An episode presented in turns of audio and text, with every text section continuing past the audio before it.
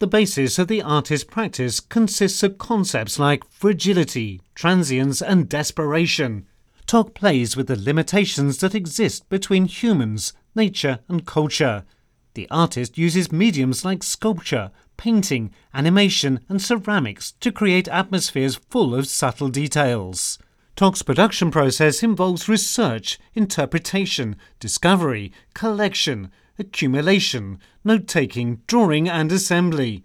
The symbols of knowledge she uses in her work, such as encyclopedias and books, are transformed and juxtaposed with historical narratives to provoke subjectivity.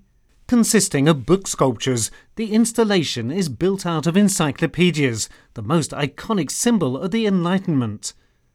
As the encyclopedias present systematic information about science, art, and crafts, they also underline the visuals which represent them.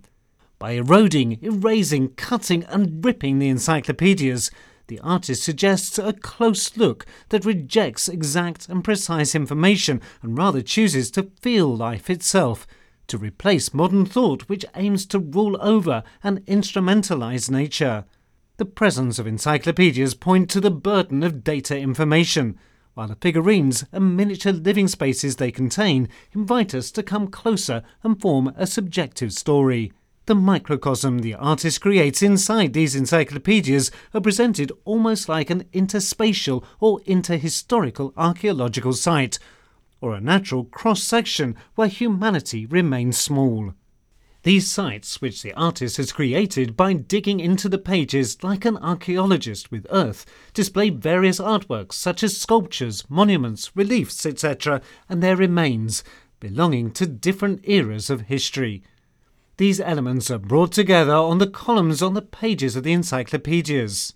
In addition to the sculptures and materials the artist produces herself, she also uses organic materials such as lichen and bryophytes by tacking the encyclopedia, which is a symbol of a culture and a language, as well as one of the building stones of pre digitalization research culture.